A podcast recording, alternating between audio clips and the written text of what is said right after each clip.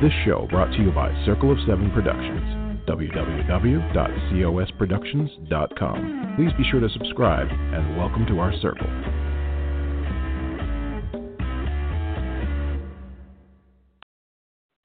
Hello, everybody. It is Readers Entertainment Radio, and I am Patricia W. Fisher here on September 12th. Can you believe it? It's already September, almost halfway through. Uh, just so you know, it is Ovarian Cancer Awareness Month, and um, those of you who have ever followed me know that that's a huge, a huge uh, cause I hold very near and dear to my heart. And um, the Our Way Forward campaign has the Ovary Act going right now. So if you look up ovary, uh, or let me go back, um, uh, www.ovary, O-V-A-R-Y dash act, A-C-T dot com. You can have a ton of really reliable, fabulous information out there for you. For anyone who has ovaries, who's had ovaries, or knows anyone with ovaries, it's good information to have and, and know how to advocate for your health. And as you all can tell, my dog is absolutely cheering um, that possibility on uh, for uh, you guys looking up that good information. But in the meantime, we have a fabulous author today. Sue Ann Schaefer is an award winning author, uh, Texas born at the height of the Cold War, and she finds it ironic that grade school drills for tornadoes and nuclear war were the same. Hide beneath your desk and kiss your rear end goodbye. Um, she is now a retired family practice physician whose child has fledged the nest, and her pioneer ancestors would travel her fuel uh, and fuel her imagination. Um, she has two books, or two books out, um, one coming out this week, and the um, previous book, A Different Kind of Fire, has won many awards. So I'm super excited to have Suanne back on the show today. Welcome, Suanne. Hi, how are you, Patricia? I'm good. So last, last time you came on, um, you had a different kind of fire that had been out, and it was based loosely on your great great grandmother or grandmother's life. Grandmother. Grandmother, um, and she's an, a 19th century artist um, who's basically fighting a lot of um, social expectations of the time. And then now for your newest book, uh, Hunting the Devil, which comes out here shortly, you have pulled um, up to the 1990s and really pulled in a very, I think, big overlooked event in um, in the world's history of things, the Rwandan genocide that happened. Yes. What what brought you to choosing that for your book? Well, um, excuse me. Uh, 24 years ago, I adopted a black son and um, he, for some reason, has decided that he's a, he's proclaimed himself an Oreo, and he's black okay. on the outside, white on the inside. So we went okay. to Africa. We went to Africa together, and I went, you know, because it was on my bucket list of things to do to go on a safari. And he went with some sort of vague expectations of connecting with his family roots or something. And mm-hmm. um, you know, so when we got there, you know, this guy who'd been in a predominantly white background was suddenly surrounded by black. But the black people there considered him white, partly because he's mixed race, and partly because he was traveling with a little old white lady. And so he was really struggling there in a way I didn't even realize till we got home and he finally opened up about it a bit. Mm-hmm. So I wanted to take his feelings there and his ambivalence and, and you know, sort of confusion and uh, put it in a, a character somehow. But I didn't want to write specifically about him because I sure. try to keep my family out of, except for my grandmother who's already dead but keep my family out of my work. I don't post him on Facebook, anything like that. Rarely, rarely, and never his pictures. So anyway, I decided to write since he and I had visited a, a clinic that uh, an American doctor had set up in not far from the Serengeti. So I decided to write about a, an American physician who's biracial and who gets caught up in the Rwandan genocide. and so Okay. she goes through a great deal to try to find the the uh, man who murdered her children. And so it's sort of an international thriller slash women's fiction about this woman trying to track down the bad guy. And Sure. I'll have a I'll have a video trailer coming out on Sunday, and you can. It it gave me goosebumps when I first saw it. It really personifies the book, and so I hope you guys will take a look at it. So anyway, that's where the book came from. It was like, you know, take his my son's feelings, set them in someone else, and then push her to her limit. When he when you talked to him, did he approach you? Did you approach him? Was it just something that kind of organically came out of a conversation? It sort of organically came about, and I actually had written a um, personal essay, and it was published in Brain, Child magazine. And he read it online and went, "Oh, mom, it's kind of neat to read about it from someone else's point of view." Yeah, sure. Well, I mean, but So that's cool that he felt like he could talk to you about it. Yes, and you know we've always been pretty open. Obviously, since he's black, it's like, son, you are adopted. And uh, so anyway, he's been uh, it's he's accepted this very well. He hasn't read the book yet, and I'm not sure he ever will. He hasn't read the first one. Sure. So anyway, you know, it's just he's one of these uh, young men who unfortunately does not read a great deal unless it is Star Wars or Halo, and then he'll read any book about. But I mean, he's real limited in his genre. Yeah, I mean, you know, it's fun to to see if, if they people what they read and how, and and it always evolves. I mean, I think the the first thing is that they read it all, um, and then exactly. you know, I'm, I'm not complaining. When you and I were at that book signing the other day, he actually found some books and it's like, okay, you know, I'm not going to complain. I'm just going to buy his books. Right, right. Uh, I, I know a friend of mine years ago. I was struggling with my daughter. She, um, at the time, we didn't realize we knew she had some sort of reading disfluency, and um, uh, so, but she would buy a lot of of drawing books, and um, it was really frustrating because I'm like, but this isn't reading per se.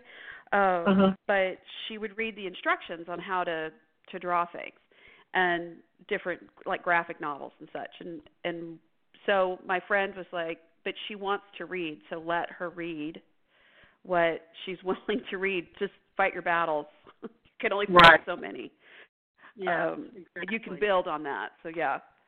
Uh, so you've got this book coming out, and then you have your previous book that got a lot of um, a lot of press and a lot of of of happy gold stars, if you want to call them that. But you just recently found out that a different kind of a different kind of fire won an award.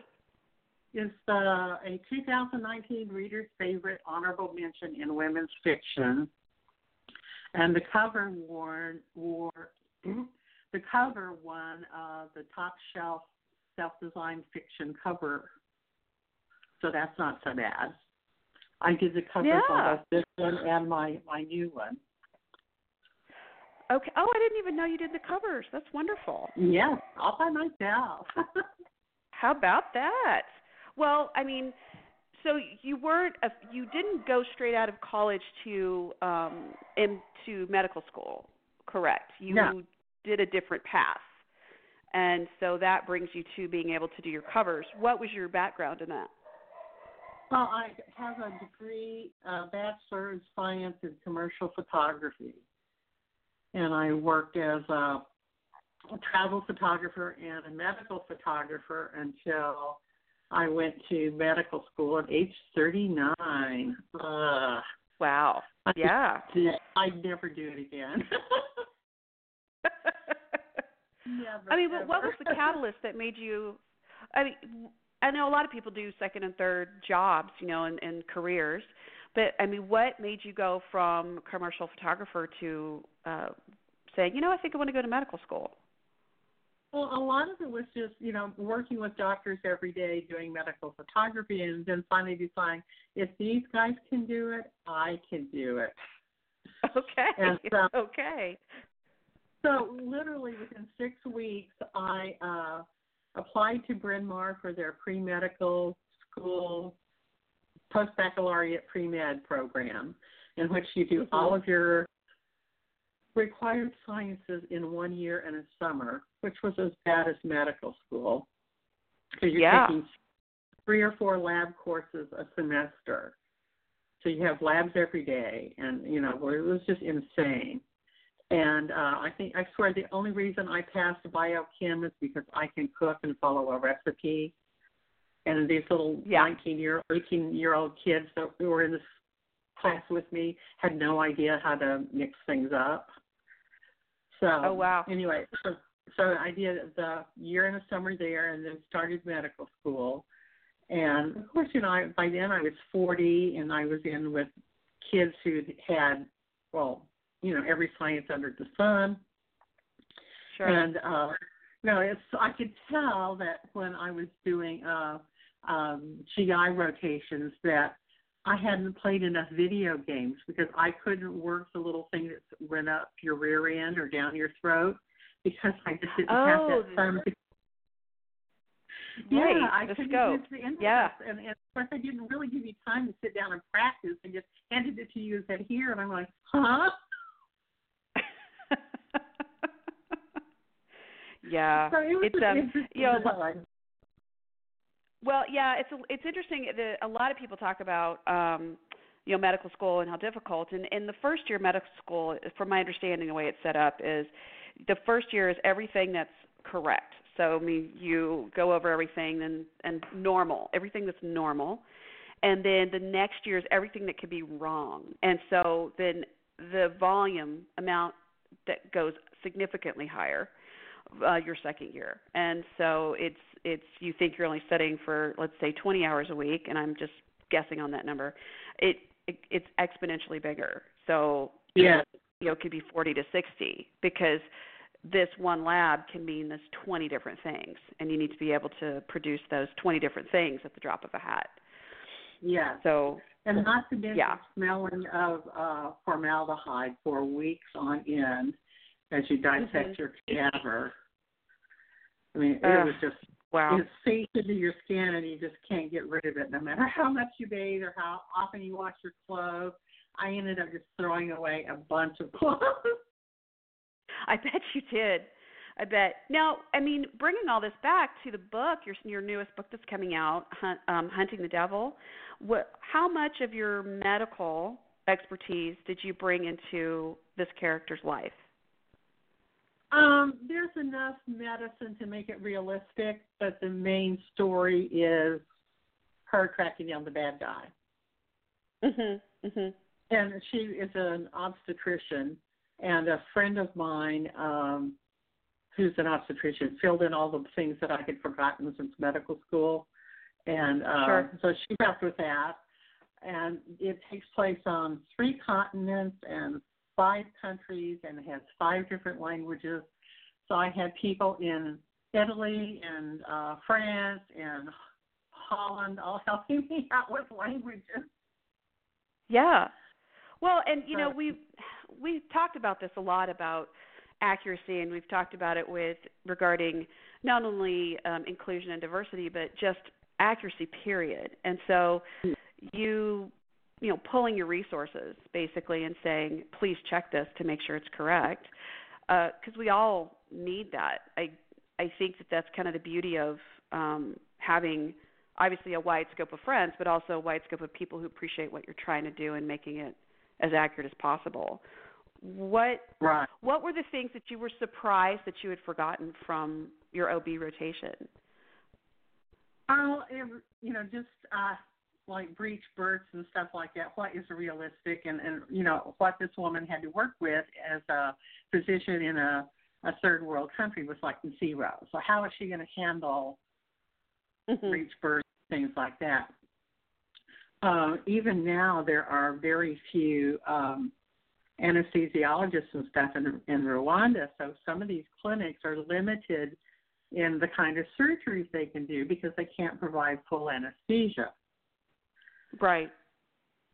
So you know, if Wow. you can imagine doing an appendectomy with um, a local anesthesia and something to put them to sleep.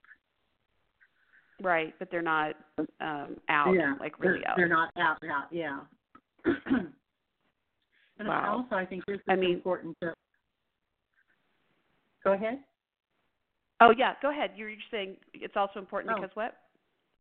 Uh, you know, I have had the experience of raising a biracial son, but I didn't want to step on any toes. So I had uh, two friends of mine from Stanford, one of whom is a physician and one whom uh, is a professional woman running labs and things like that, laboratories. Mhm.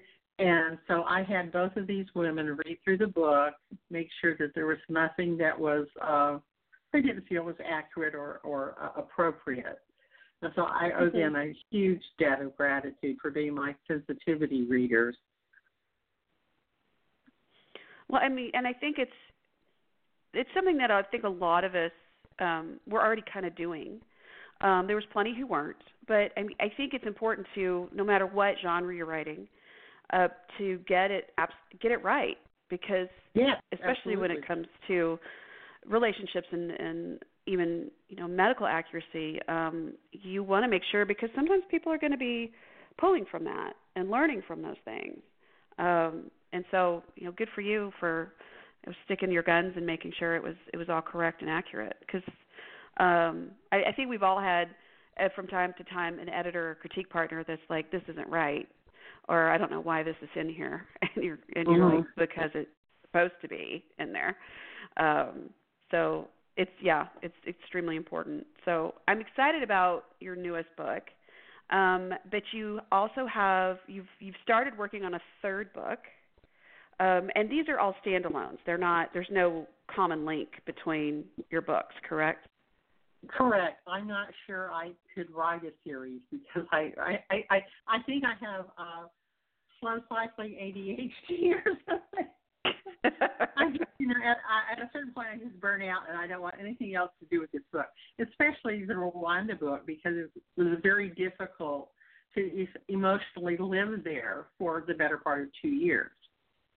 yeah right And so, And I wanted the, to ask you about yeah, I, I wanted to ask you.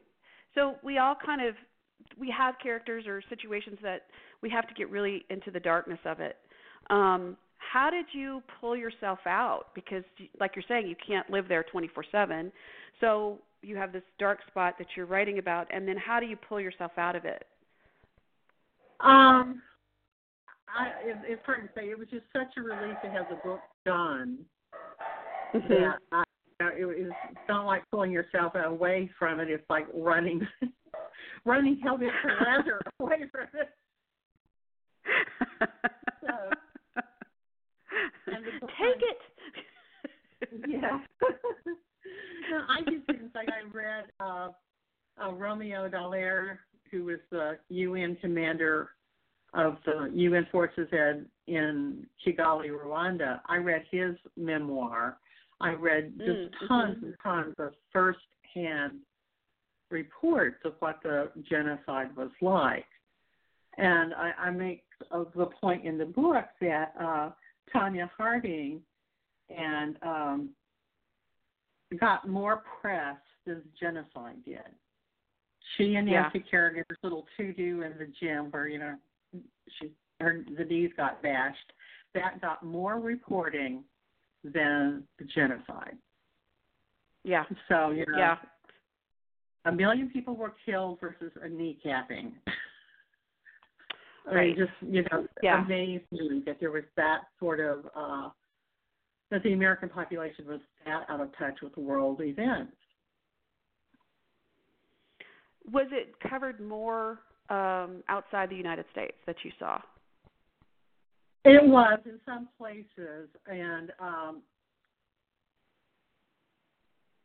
it, um, the genocide itself was it was such an international stick your head in the sand thing, and the. UN. Dallaire thought that he could have prevented all the killings with 5,000 men, and they the Mhm. UN dropped the forces down to a couple hundred. And so, you know, it just tied this guy's hands completely. And so, you know, because they didn't have the UN didn't have the money to finance the an expedition there, and it was because Mhm. the United States had not paid their money, their you know donation to Mhm. the UN. And there's there's so much going on, and so many heads stuck in the sand, and you know it was just and you know I think part of it was that there uh, Rwanda is a little landlocked country.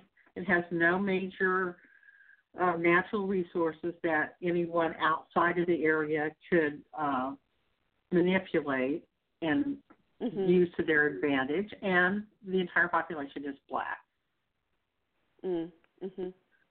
And so I think there's a lot there, a, a lot of you know like undercover racism there that people just didn't Sure. want to know about, it. and you know the people were black anyway, and blacks are subhuman in quotes. Wow. When you when you went on your safari, did you have this book already like brewing just kind of not necessarily the the discussion of um the doctor who's the biracial but just a doctor or a woman going and and going to the clinics and or did you was this just something that you you visited the clinics but then later thought that would be the story? Actually, I had started a shapeshifter novel about a, a woman working in, in the little town in the clinic that I went to. And then I just, you know, realized I really didn't want to waste her character on a shapeshifter novel. Okay. And so I, a lot of what this new doctor is, is based on that, that seed of a an idea. And then I just combined it with my son's emotions and made her biracial. Mhm. So, you know, it did rise out of a number of things. Right. So you made your own recipe, Yes. just like you did in organic chemistry. See, that's why you got an MD. Yes. so, okay, so this comes out this next week, correct? The It Hunting Devil. Sunday, yes. Yes, Sunday, and that's the day that your new book trailer drops. Right. Okay, and then we can see that on your website, YouTube, Twitter. You'll have it on your social media. Absolutely. Perfect. And so you've got that going, and then now with that starting, you know, that's ready to roll. Um, you have a new work in progress that's super early in it. Do you want to talk about any of that, or is that still under wraps? Oh no, I can talk about it. I have first of all, I'm doing the final edits on. Uh, I'm coming back to Texas now from Africa uh, about a Texas blacksmith cowgirl who falls in love with a um, Air Force base surgeon, and they spend a long time getting together, but they finally have a happy ever after. And that's Oh, called love it. Yes, Thunder, Rain, and Ashes. It's sort of women's fiction with uh, a healthy dose of romance, and it's the first happy ever after I've ever written. That's cool. the- I know that you know. I was laughing. With, we've t- we've known each other a while, and so I, I we were laughing about how um when you originally had planned to write romances, but at the time you were going through a divorce, so that wasn't really on your mind. Yeah. but now it's a happily ever after, so that's cool. And, and I mean, yeah. It it's just a different part of your brain that you're using uh, with with the other amazing work you do.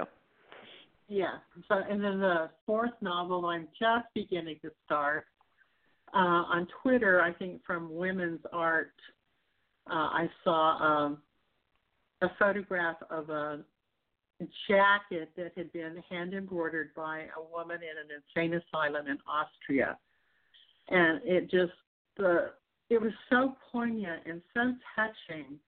And I thought I have to do something with this idea. So I'm Yeah. thinking of sort of transplanting it to Texas and having, uh, you know, telling a young girl story of, you know, back in the 1890s, women could be put in institutions just because they were recalcitrant little girls. and you know they Sure. didn't follow their fathers. You know, didn't marry who they wanted him, who he wanted her to, or you know, just because she was a wayward girl or whatever, you could be put in a, a mental institution. And so I'm going to have her father have her committed, and then of course she has to get out. And but in while she's there, she's going to embroider a petticoat or something to um, preserve her own sanity. Wow. So this was this was And you're going to set that in the 1890s. Yeah. So I, I'm reading Nellie Bly's uh, book about, you know, when she committed herself to an insane asylum to see how bad it really was, and um, right. the Snake Pit and other books about what mental institutions were like. And boy, it's like I don't want to be there very long either. Right. Right. Um, yeah, it's it's always um interesting when you do the research because I think that when you delve into different things, it's it's hard not to go down the rabbit hole of oh I didn't know about that and you know going like oh well let me read about this and then eight hours later you like wait I didn't need any of that. Um, but do you have a a system to keep yourself from doing that or uh, do you just kind of see where the research takes you? Um, I sort of know where I'm heading, and once I sort of get the basics down, I only research if I need a fact. But beforehand, I will do a lot of like, like I did with the Rwanda book. Well, even before I went to, I read 60 books before I went to Tanzania, Okay. and I studied Swahili, so I'm an over preparer. so anyway, for the, the Rwanda book, I read probably 30 books, firsthand okay. account and fiction, and um, even things like um, the birds of Rwanda. You know, because you need to know how to. If it, you know the sounds that this woman hears in the world, and also things like you know on the night she escapes, is it dark? Is it light? When does the moon rise? When does the moon set? Things like that. So Sure. you know, there's rabbit holes to go down. Yeah, yeah, yeah. And know, sometimes I think too we, yeah, we don't even think about which rabbit hole it is until we like, oh yeah, I do need that piece of information, and, and right. yeah. So do you just put a? I, I know we have a mutual friend, uh, Linda Carroll-Bradd, who's really, really wonderfully disciplined and good with this. But she will write, and then she's like, "Oh, I'll need that," and then she just leaves a blank. Like she'll draw a blank on her screen or type it, and then put like a little note to herself, and then she just keeps writing. Um, I can't do that all the time. Are you able to do something like that, or do you have to go look it up then, or does it does it depend? I'll make a note. Uh, what I do is use the ampersand, like three ampersands, and then I go through and search and find all the ampersands, and they'll tell me I need to fill in the, a blank there. Um, but um,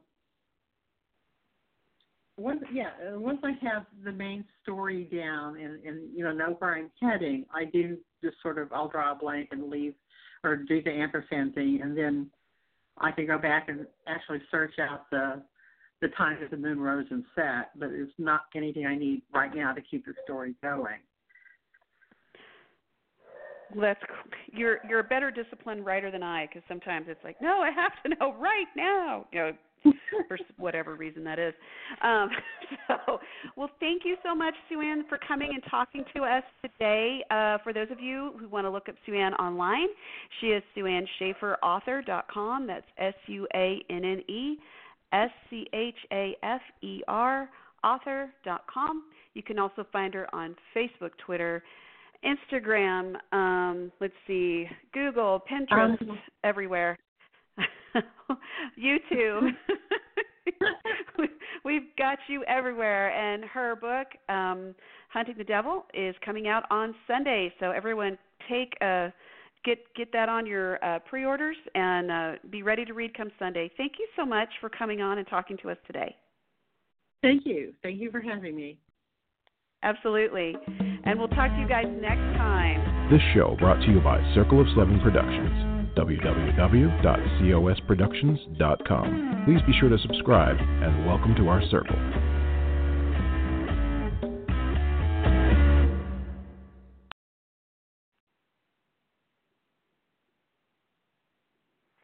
Lucky Land Casino asking people what's the weirdest place you've gotten lucky? Lucky? In line at the deli, I guess? Aha, in my dentist's office.